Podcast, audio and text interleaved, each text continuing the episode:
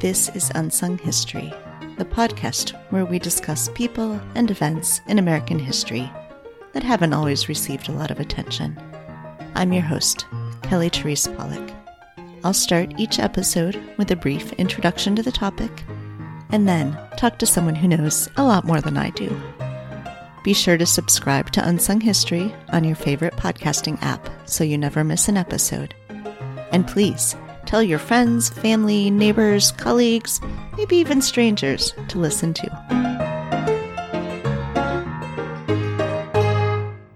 This week, we're discussing the one and only fashion show ever held at the White House.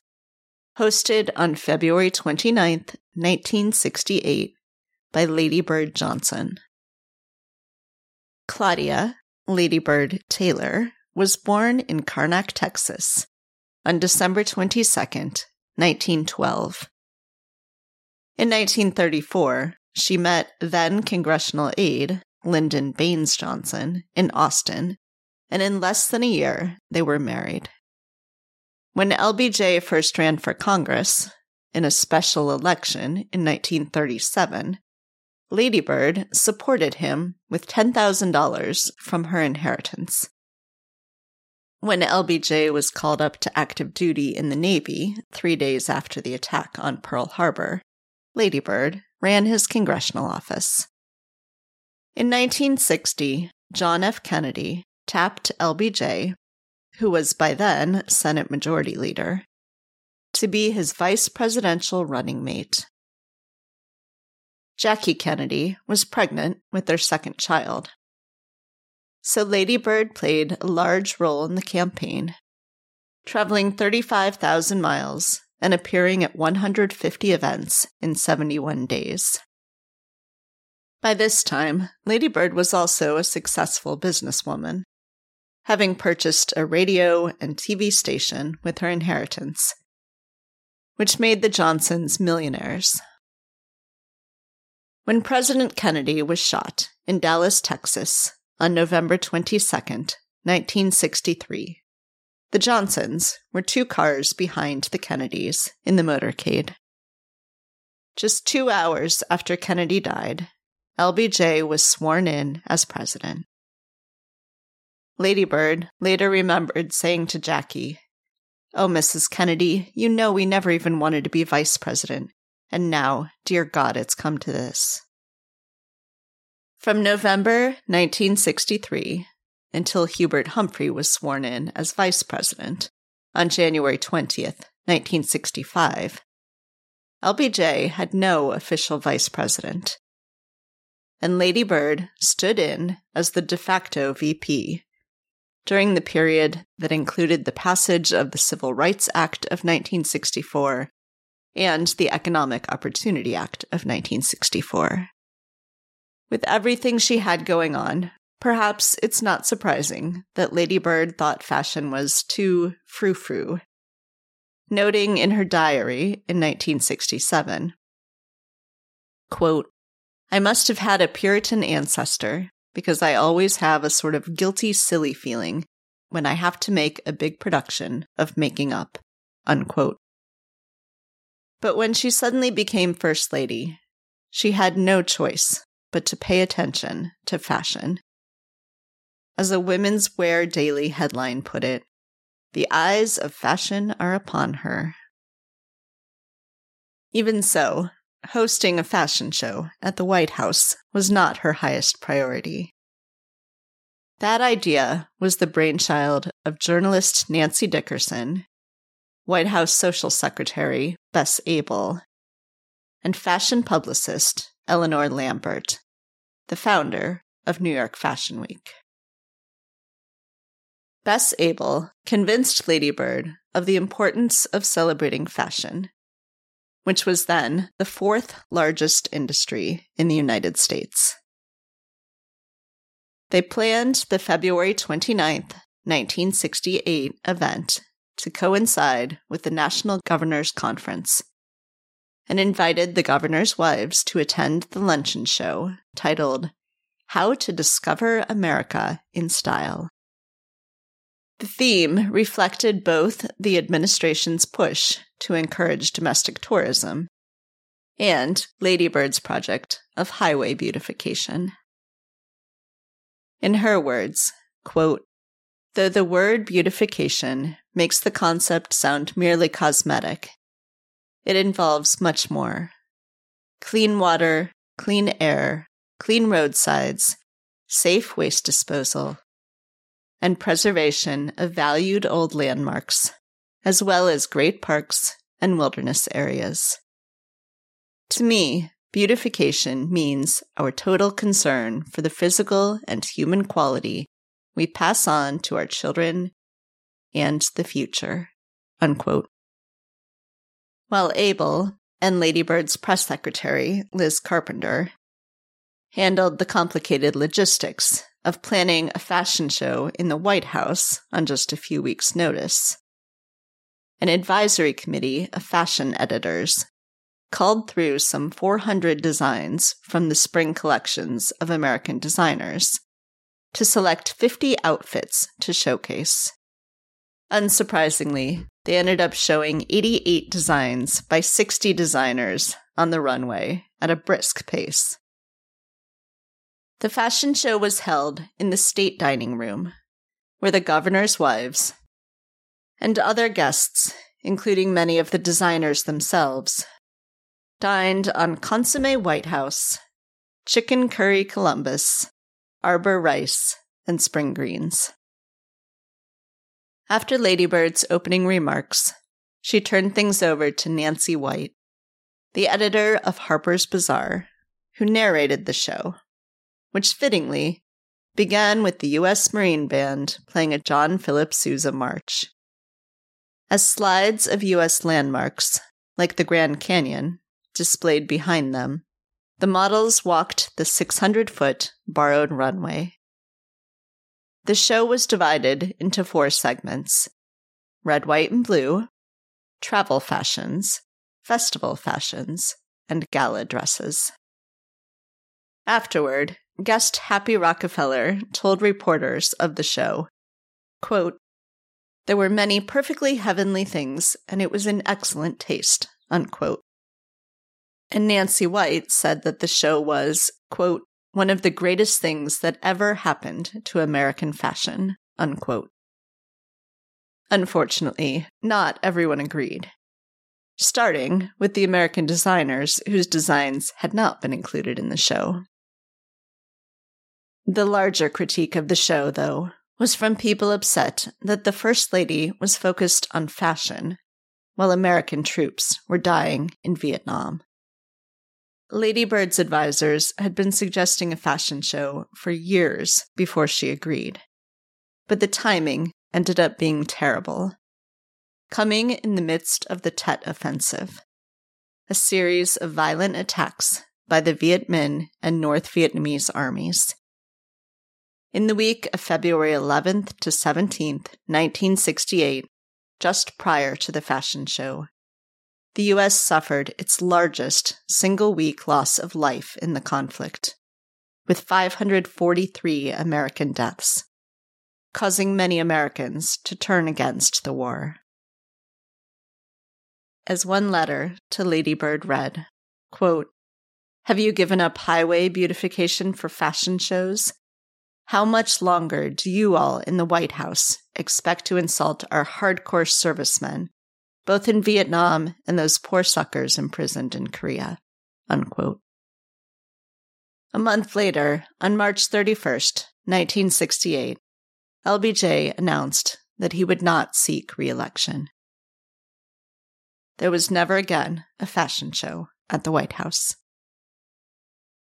Joining me now to tell the story of the 1968 White House Fashion Show is fashion historian Dr. Kimberly Chrisman Campbell, author of Red, White, and Blue on the Runway, the 1968 White House Fashion Show, and the Politics of American Style, which was the source for much of this introduction.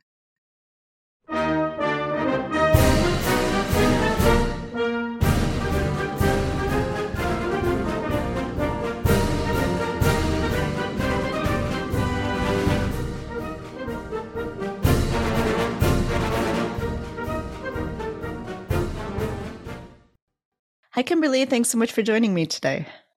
Thank you, Kelly. It's great to be here. Yes, I am thrilled to be talking about the White House fashion show. It's a super exciting topic. So I want to hear a little bit about how you even knew about this topic to, to write about, how you how you got into this subject. I, I found it completely by accident. I've been working for a long time on a project on a designer called Chester Weinberg, who was one of the designers featured in the fashion show. And I was reading an interview with him in his archive from a newspaper that said, oh, and he just got back from Washington where he participated in the first ever White House fashion show. And I thought, I've never heard about that. I've, I've studied fashion my entire life pretty much. And should I know about this? Does everybody know about this? And I'm the last person to hear about it. And I made sort of a mental note to go back and flesh that out for a footnote. And eventually that footnote grew into a book and got published before the actual book it was supposed to be footnoted. So listeners will know that I love this kind of micro history, this, you know, focused on one event or one day. But I want to hear a little bit about how you do research on something like that. I assume since this happened in the White House that there's actually a, a fair amount of sources, but you know, what how do you figure out what to include, what not to include when you're looking at this kind of project? Well, once I started digging into this little mention in one newspaper article, I found out there were a bunch of other newspaper articles about it. It was very famous in its time. And in fact, people thought this was going to be an annual event that was going to be repeated over and over. Um, and of course, it wasn't. And there's some interesting reasons why it wasn't. But I didn't really know where to go looking for more information about this. I thought maybe the White House Historical Association or the National Archives I finally kind of hit dirt when I contacted the LBJ library, which in retrospect makes a lot of sense. But it turns out they had a whole host of information about this event that had never been looked at, never been worked on. And as a fashion historian, I'm used to doing very interdisciplinary research. So, not just archival materials, but surviving objects, interviews. I knew that the vast majority of people who attended this fashion show had died. Um, it happened in 1968. And I figured some of the models were still alive, but you know, they were all kind of teenagers. They probably got married and changed their names. I had no way of tracking them down until a friend of mine who is a, or was a curator at the Phoenix Art Museum heard I was working on this and, and emailed me and said, Oh, by the way, you know, one of our supporters here in the costume and textile department modeled in the show. Would you like to talk to her? And I said, Yes, of course. Uh, and so I called her and had a wonderful conversation. She had all sorts of memories and um, souvenirs that she'd stolen from the White House when she went to model there. And at the end, I said, This has been so great. Do you happen to keep in touch with any of the other girls who were in the show? And she said, Oh, yes, we were all from the same agency. We have reunions. And so she was able to put me in touch with a bunch more. And then I tracked down a few others who were not with that agency, but who were there. And their perspective completely transformed the book because, you know, they were there as teenagers. A lot of them had boyfriends in Vietnam. They were really at the forefront of the, the counterculture that was about to change America. And uh, of course, they were also very, very chatty and had lots of gossip about the designers and the first lady and the president. And uh, were happy to share it with me. So I, I love getting to do some oral history as well as the archival work and the you know museum work I'm used to. I, there are about ten garments that were on the runway of the White House that survive in museum collections. So I tracked down as many of those as I could and in, included them in the book. Yeah, that's excellent. So I, you know, I imagine if you polled a bunch of people and said which first lady hosted the only fashion show, they probably wouldn't guess Lady Bird Johnson. So let's talk a little bit about her kind of complicated relationship with fashion. Yeah, you know, Lady Bird, we have to remember, um, never expected to become first lady. She was she was second lady and was quite happy doing that. And it was a bit of a shock to the system when suddenly she found herself thrust into the national spotlight as first lady. She was not a big fan of fashion. She called it frou frou.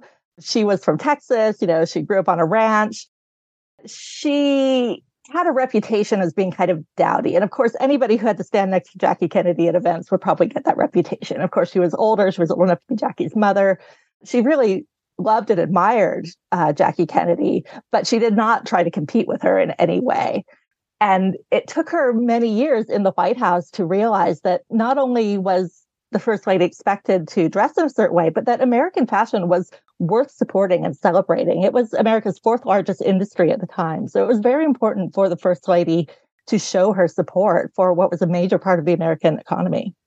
Could you talk a little bit about? Uh, it, it turns out that LBJ had very strong feelings about what his wife and daughters should be wearing. oh, not just his wife and daughters, but his staff, his secretary. I mean, he would unashamedly tell women what to wear. He would give his employees time off to get their hair done. He was very concerned with appearances and he had very strong taste. In fact, the day I showed up at the LBJ library to begin my research, the archivist took one look at me and said, Oh, he would have hated that dress because I was wearing purple, uh, which was not a color he liked at all. That is so great. what is happening in obviously a lot's happening in 1968, but what's happening in the world of fashion around this time? What what does that look like? Well, this show gives you a perfect snapshot of everything that was happening in fashion in America in 1968. And it was going in some interesting directions. You had sort of the old guard of the, the very high end designers like James Galanos and Bill Blass and Geoffrey Beene, but then also all of these junior labels that were uh, the new boutique lines. Designers were starting to branch into what we would now call fast fashion, really. It was inexpensive, designed for a younger clientele. The skirts were very short, the fabrics were kind of cheap. And all of it was brought together on the runway in a way that didn't really happen in fashion magazines at the time. Yeah, and you took some in the the book. I hadn't realized this, but there were sometimes labels where a, a designer who would later become famous would be designing first for another label. Could you talk about what what's happening there with uh, designers and, and fashion labels? Yes, well, Geoffrey Beene was really the first designer to break free of this old system and, and put his own name on the label. Up until the early 60s, designers were employed by giant manufacturing houses whose names were on the label. So people like Teal Traina or Herbert Sondheim, labels that we don't really recognize today, but who had major designers behind them. Townley, for example, is where Claire McCardell designed. You won't find Claire McCardell's name on a label. It will always say Townley because that was her employer. So that was beginning to change in the 60s. And by 1968, quite a few designers had gone solo and started their own labels, some of which failed pretty quickly because these were designers and not businessmen. So, of course, it's not Ladybird's idea to have this fashion show. So, let's talk about how it actually came to be that there was a fashion show at the White House. Well, going through the archival records, I discovered that this whole show came together in about two weeks. It was a really fast process, and it just shows you how organized and how influential the White House was that they could pull this together in a very short amount of time. That said, however, the idea for the fashion show had been around for a couple of years. It was the journalist Nancy Dickerson who cooked up the idea together with Bess Abell, who was the First Lady's social secretary. They were friends. Dickerson was an old Johnson family friend from Texas. And they were they were both two extremely fashionable women who had a lot of contacts in the fashion world. And they were pushing the first lady to do something involving the fashion industry for about 2 years on and off before the show actually happened. So what was it then that that got her finally to agree? Was there one thing or was it just sort of a preponderance of them bugging her That's a great question. I, I, think they wore her down over time. But also, what happened in February 1968 was the National Governors Convention, when all of the state governors would come to Washington and to meet with the president. And many of them brought their wives. And the first lady had to come up with something to entertain these women while their husbands were off having meetings with the president. And I think that was what gave uh, the excuse for finally doing this fashion show. And of course, if you look through the Johnson Library papers, uh, there's a folder two inches thick of fashion show invitations that the First Lady and her daughters received. It was extremely common, in fact, very predictable for any women's group to have a fashion show luncheon to raise money or celebrate an occasion. This happened all the time. It was it was just what women did uh, who who did not work with their time. They went to fashion shows and luncheons. So the first lady had been invited to a lot of these. It wasn't you know, rocket science to throw a fashion show.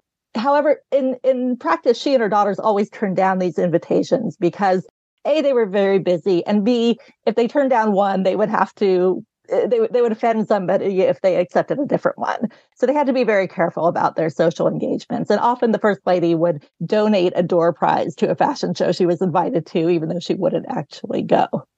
Yeah, it was funny when I uh, was reading about how common it was to have fashion shows. I recall I grew up in the 80s and I actually was in a fashion show in the 80s because that's still in, at least in suburban Ohio, what you did was had fashion shows. Uh, so, yes, it took a while for that uh, trend to die down, I think.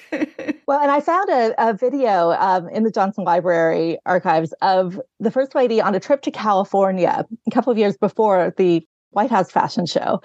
And on the jet, a, a, friend of the president's who owned a department store in San Francisco had arranged a fashion show in flight. And I talk about this in the book. Uh, and, and there is one moment in this video where, or films, it's, it's newsreel footage, where the model kind of opens her jacket and she's wearing red, white, and blue striped top underneath. And the idea of red, white, and blue uh, uh on the runway kind of came from that, where we know Mrs. Johnson went to a fashion show on an airplane where there was this sort of moment of red, white, and blue, and she clapped. She, she you could see her kind of laughing and clapping. It's it's a silent uh, film, but she's obviously very impressed by this. So I wonder if that maybe stuck in her head and set the set the tone for the fashion show that happened at the White House years later. Yeah, so let's talk about that tone because it seems like they're trying to do an awful lot in this fashion show all at Absolutely. once. So, Absolutely. Uh, how did they decide what who all was going to be there, what all was going to be there, what they were going to showcase? Well, it was a struggle. And remember that they only had a few weeks to pull this together. So a lot of drama was compressed into a, a very small amount of time because the First Lady's staff, of course, was on the ground and they were making a lot of the logistical arrangements for the show. But the actual fashions were chosen by a committee of fashion editors and Eleanor Lambert, who was an influential fashion publicist in New York and who was also a friend of the Johnsons and served on, you know, presidential committees and such. So it was two um, Washington-based fashion editors, uh, uh, Nancy White from Harper's Bazaar. They are they are the women who sort of called in all the clothes and decided, yes, we're going to show these fashions. They originally wanted 50 garments and they ended up with about 85 because obviously it was very hard to narrow it down. And they only had about half an hour to do this show. So it, it was a lot. And the first lady and her staff uh, wanted this fashion show theme to be Discover America, which was Lady Bird Johnson's pet cause, um, trying to encourage domestic tourism at a time when many Americans could suddenly afford to go to Europe and spend their tourism dollars there. So she was very interested in getting Americans excited about America. And of course, she was not a fashionista. She wanted to show practical clothes, travel clothes, things that were good looking, but not necessarily high end. And of course, that's not what was happening in fashion at the time. That wasn't the fashion editor's priority. They wanted very avant garde clothes, very high end clothes. So there was this constant struggle and push and pull. And quite a few of the designers who ended up in the show were actually designers who dressed the first lady. So she clearly had an influence there. But they also brought in some of the big names in fashion and some some of the smaller names who were really making clothes for teenagers who were not in the audience that day. A lot of the guests said, you know, that might work for my daughter or my granddaughter, but it's not for me. so uh, you mentioned the the red, white, and blue, or, or the you know stripes on the plane. And so there's a section of this fashion show where they're doing red, white, and blue clothes. That must have been difficult to find, especially, you know, designers aren't designing for this show. They're just finding clothes that already exist. Absolutely. And it, it kind of showed that it was a bit awkward. But when I started researching the show, I thought the entire show was red, white, and blue because if you look at any of the media coverage of it, that's all you see. But in fact, that was only the first section of, of four sections of the show. And the organizers clearly struggled to find enough red, white, and blue clothes to put together a whole section. This was a very eclectic mix of designers, just whoever was doing red, white, and blue got in that section. And it, it was it was very photogenic, obviously. Uh, they had a scarf design for the occasion by Frankie Welch, who went on to become a major scarf designer based in Alexandria. And she made a red, white, and blue scarf that had kind of a map of America and it said Discover America on it. And they used that scarf in that first section. It was on hats, it was on umbrellas, the models were wearing it. So that was a big part of tying together all these somewhat random red, white, and blue clothes. But the more I started digging into the history of the fashion show, I realized, okay, the red, white, and blue was only, you know, the first 10 minutes or maybe even less. Then they went on to travel clothes, festival fashions, they called them, which was sort of for going out to theaters and events. And then they ended with evening gowns. And the evening gowns were a big hit with the political ladies in the audience. So the other people in the audience, besides the governor's wives, were the designers themselves, or at least some of the designers themselves. So talk to me a little bit about what what they were trying to do there. Well, this had to be a very pro USA event. So this was all about American design and Seventh Avenue. Of course, not all of those designers were born in America. Many of them had emigrated, were working in New York, but weren't actually, you know, native native to America. So it was slightly broader than it than it might sound. Uh, and there there were, oh gosh, I I want to say more more than fifty designers involved. It was it was a big group. A few a few exceptions, and the White House decided to invite all of these designers to the show, or at least most of them. And many of them ended up not being there at the last minute because there was a snowstorm in New York the day of the show, and they all their flights all got grounded several did show up, but there was a lot of last minute rearranging of seating charts because many of the designers that were coming from New York ended up getting stuck. And we're very sad about it. They they were absolutely gutted that they missed their big chance to have lunch at the White House. Their one chance. And so for the the models too, presumably for most of them, this is the one and only time they were at the White House. So tell me about their memories of that day. Well, it, it, was great to hear their memories. Even the ones who were very anti Vietnam and didn't necessarily like the Johnson administration were thrilled to be at the White House and, and really uh, treasure their memories. Like I said, many of them stole things from the White House and have kept them 55 years later.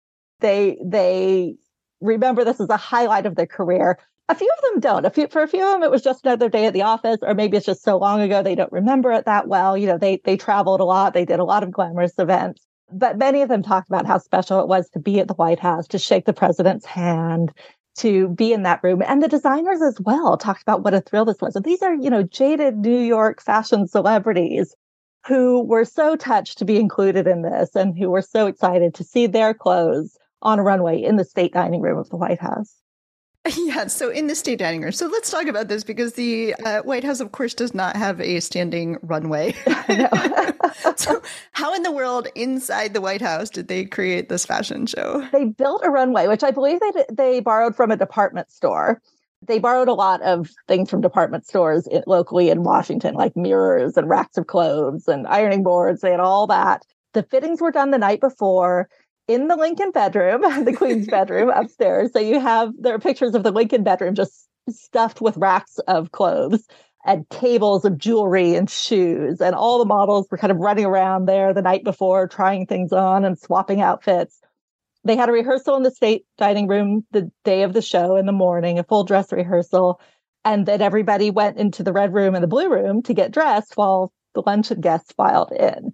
So it was a very tight schedule. It, it, it came together very quickly. And uh, it, it was it was a lot of work for a lot of different people working behind the scenes and for the models who were there until very late the night before you know trying to get their outfits organized and of course back then models did their own makeup uh, they had hairdressers on site that they brought in for the show but the models had to bring their own girdles their own hair pieces their own makeup and so they're kind of running around trying to get dressed. The Secret Service is trying to search their bags and, you know, finding all sorts of exotic lingerie. and they had a lot of great stories about just, you know, the, the, the chaos backstage and and trying to get get prepared for this show. Some some of them there, there was one outfit that, that never actually made it on the runway because they were changing clothes so fast and going out there that, you know, she she missed her her turn and had to kind of come out at the end. So you mentioned they uh, shook the hand of the president, but he he didn't go to the show itself. He stopped by the lunch to make an appearance, and he he shook hands with some friends and gave his daughter a mm-hmm. kiss, and sort of made made the rounds. And then he went backstage where the models were still getting dressed to greet them. sounds very LBJ. yes, and and he uh, you know shook hands with them, and he said, "It's so nice to see so many pretty girls at the White House." And then he went upstairs to take a nap. He missed the show because he wanted to take a nap. He'd had a busy day with the governors and had had more meetings to go to. They also they also had a a, a party that night for the governors, so he had a, a long day. All right. So you said earlier that uh, there are lots of reasons that this didn't happen again. So let's talk about that. Why why was this the one and only show, fashion show at the White House? Well, as I said, this had been in the works for about two years by the time it finally happened. Um, unfortunately, it finally happened at the worst possible time, right in the middle of the Tet offensive. And I got my first clue as to how big of a problem this was, but I went to the LBJ library and I was in the photo department trying to find the negatives from February 29th. And the archivist told me, well, they're all in a folder, but you can't see it right now because we have another scholar here working on the Tet offensive and he's got all the negatives from that day. And I thought, okay, so there, there were other things going on in the world at this time that that may have had a factor in its reception. And, and in fact, uh, the White House got hate mail about this, saying, How dare you have a fashion show while our boys are dying in Vietnam? And it ended up being um, really bad optics. It was meant to be a very positive, uh, morale boosting PR stunt and um, really backfired because the timing was so bad. And th- there was no way they could have predicted that uh, when they started planning the show and when they started talking about the show nobody knew that you know the week before the show would be the highest death count yet in Vietnam. Yeah. And of course, 1968 has um, a lot going on, shall we say? Absolutely. Every, everything that happened in the 60s happened in 1968. and this was just the beginning. This was still February. Um, nobody knew how bad it was about to get. But there are clues. If you look at the runway and, and you look at the extremes of fashion, you know, catering to younger people and to a more conservative audience, it was going in a lot of different directions and trying to be a lot of different things to different people. It was just a month after the fashion show that LBJ announced he would not run for reelection, which was a big surprise. And it was because of several, um, you know, PR failures, including this one, that he ended up being seen as, as the bad guy. And that's how Richard Nixon got elected. Yeah, probably not surprising that the Nixons didn't host a uh, fashion show. no, I and and you know even though the people who went to the show thought this was going to be the first of many, it would become an annual event. They quickly stopped talking about it. It, it was forgotten pretty quickly after the initial flurry of glowing news articles about this amazing event. You mention in the book how both presidents and first ladies really need to be careful about what they wear and that they usually wear clothes by American designers, made in America, uh, right up until the Trumps. And and you said that you know of all the norms that the the Trumps broke, that this was one that sort of gets swept under the rug. Can you talk a little bit about that? Well, for me as a fashion historian, that was always extremely shocking because the one rule about uh, first lady and presidential fashion that has been true since George Washington's inauguration is that you you buy American, you wear American. Um, George Washington went to ridiculous lengths to have American made wool woven for his inaugural suit. Because at the time that that was very hard to find a, a high quality American broadcloth um, that could compete with something imported from England. Uh, yet he did it.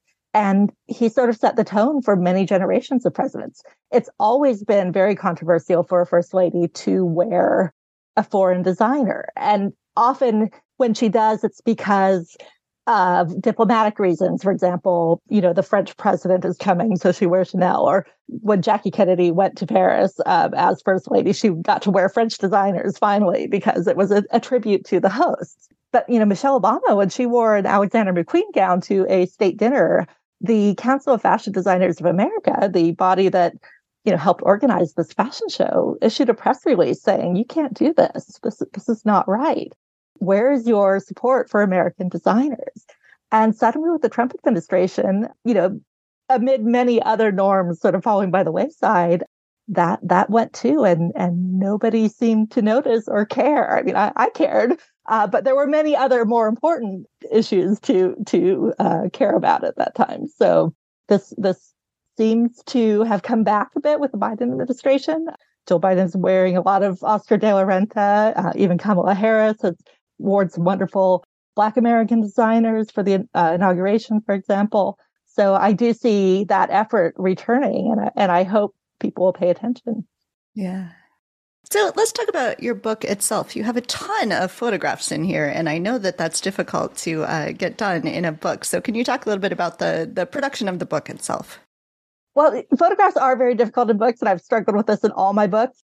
However, I learned that anything in a presidential library or the National Archives or the Library of Congress is the property of all Americans.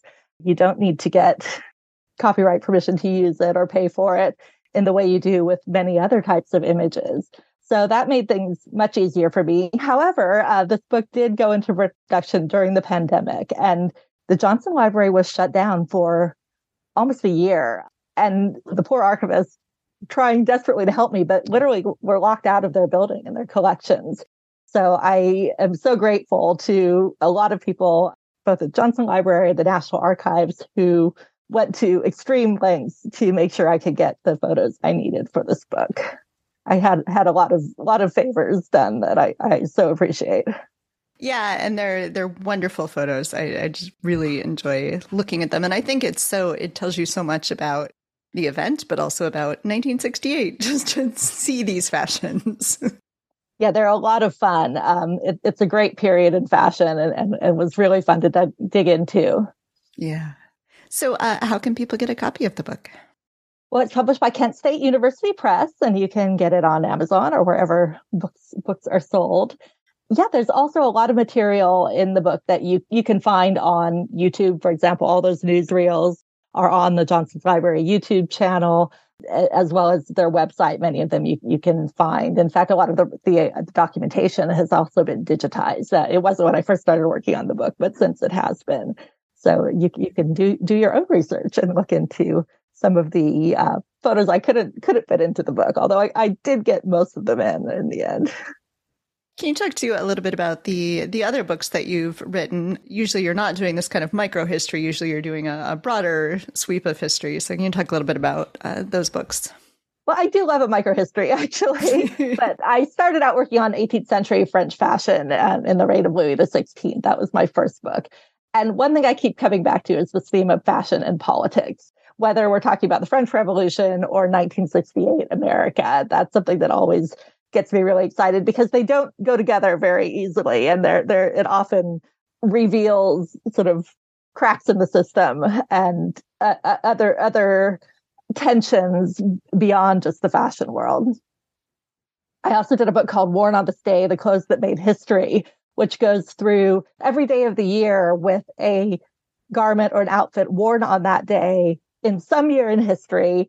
Uh, it's it's a nonlinear history, but I, I felt like by narrowing it down to that extremely specific uh, microhistory, you could tell wider stories in a way that doesn't often happen in fashion books, which tend to be here's what happened in this decade, in this decade, in this decade.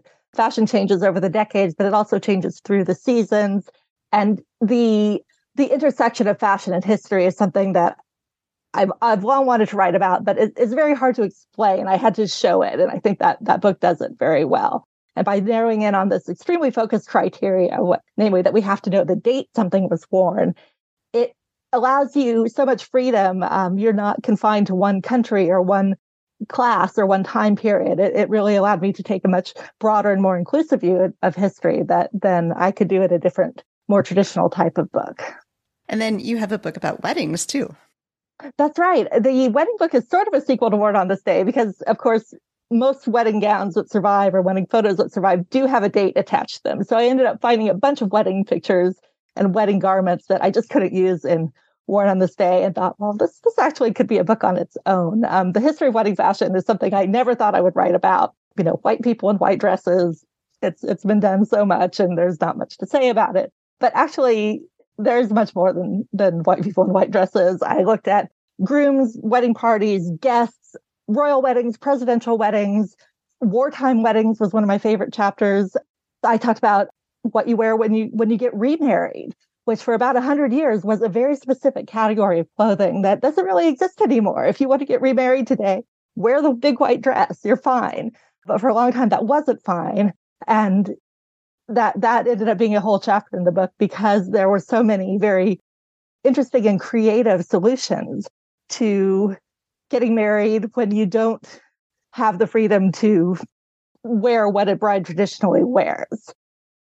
And I think weddings are, are so fraught with conflict and drama when you talk about joining two people and two families and two cultures that clothing does a lot to mitigate that that we maybe don't really appreciate because we're so used to it. But it, it's actually an extremely powerful form of, of communication and community building. Yeah. And then your most recent book, of course, is Skirts. Yes, yes. And right after the White House book was published, I, I published a book called Skirts Fashioning Modern Femininity in the 20th Century. It's very easy to dismiss skirts as something old fashioned and retrograde and even oppressive to women. But it was actually only in the late 1970s that pants became acceptable in most of American life. I mean, they were banned from restaurants, they were banned from schools, they were banned from workplaces. Sure, women wore them, but they tended to be women like Marlene Dietrich, Katharine Hepburn. If you think of the, you know, the great pants wearing icons, you know, Coco Chanel in the 20s, these were extremely wealthy, privileged women. So not only did they have a bit more social freedom, but they had their pants custom made. That's why they they looked good and they fit well. Um, it was very hard to actually buy pants that looked good and and fit a wide range of sizes for a long time. So you can't ignore skirts if you're talking about 20th century history and you can't dismiss them because you know all the things that women did in them whether you know physical or political they they, they played such an important part and I, I think we we do a disservice not just to the women who wore them but to the designers who made them if we think of pants as being the you know the modern progressive practical garment for women in the 20th century it's just not doesn't hold up historically is there anything else you wanted to talk about about the fashion show? Well, I, I think a good question, you know, that I often get asked is, why do we care about any of this? It's fashion. Why does it matter? that was kind of Lady Bird's attitude. It's frou frou. It's clothes.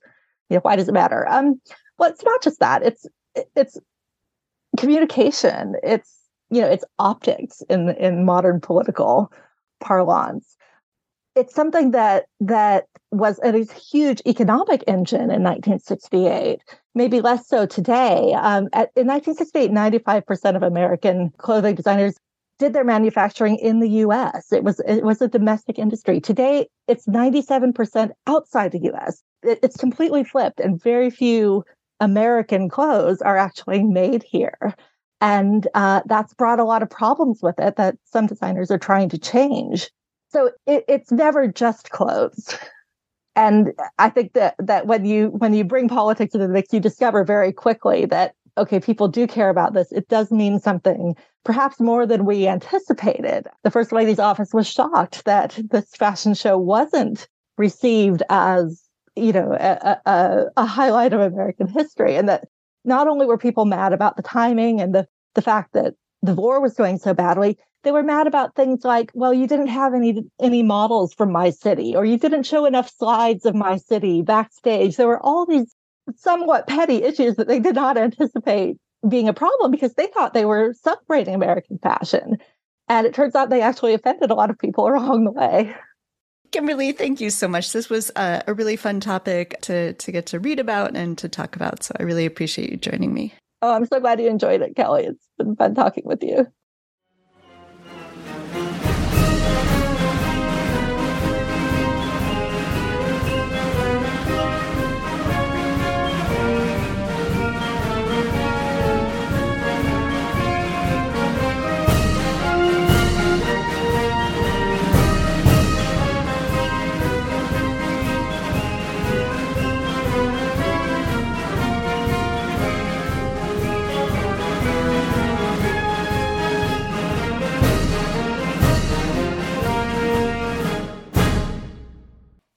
Thanks for listening to Unsung History.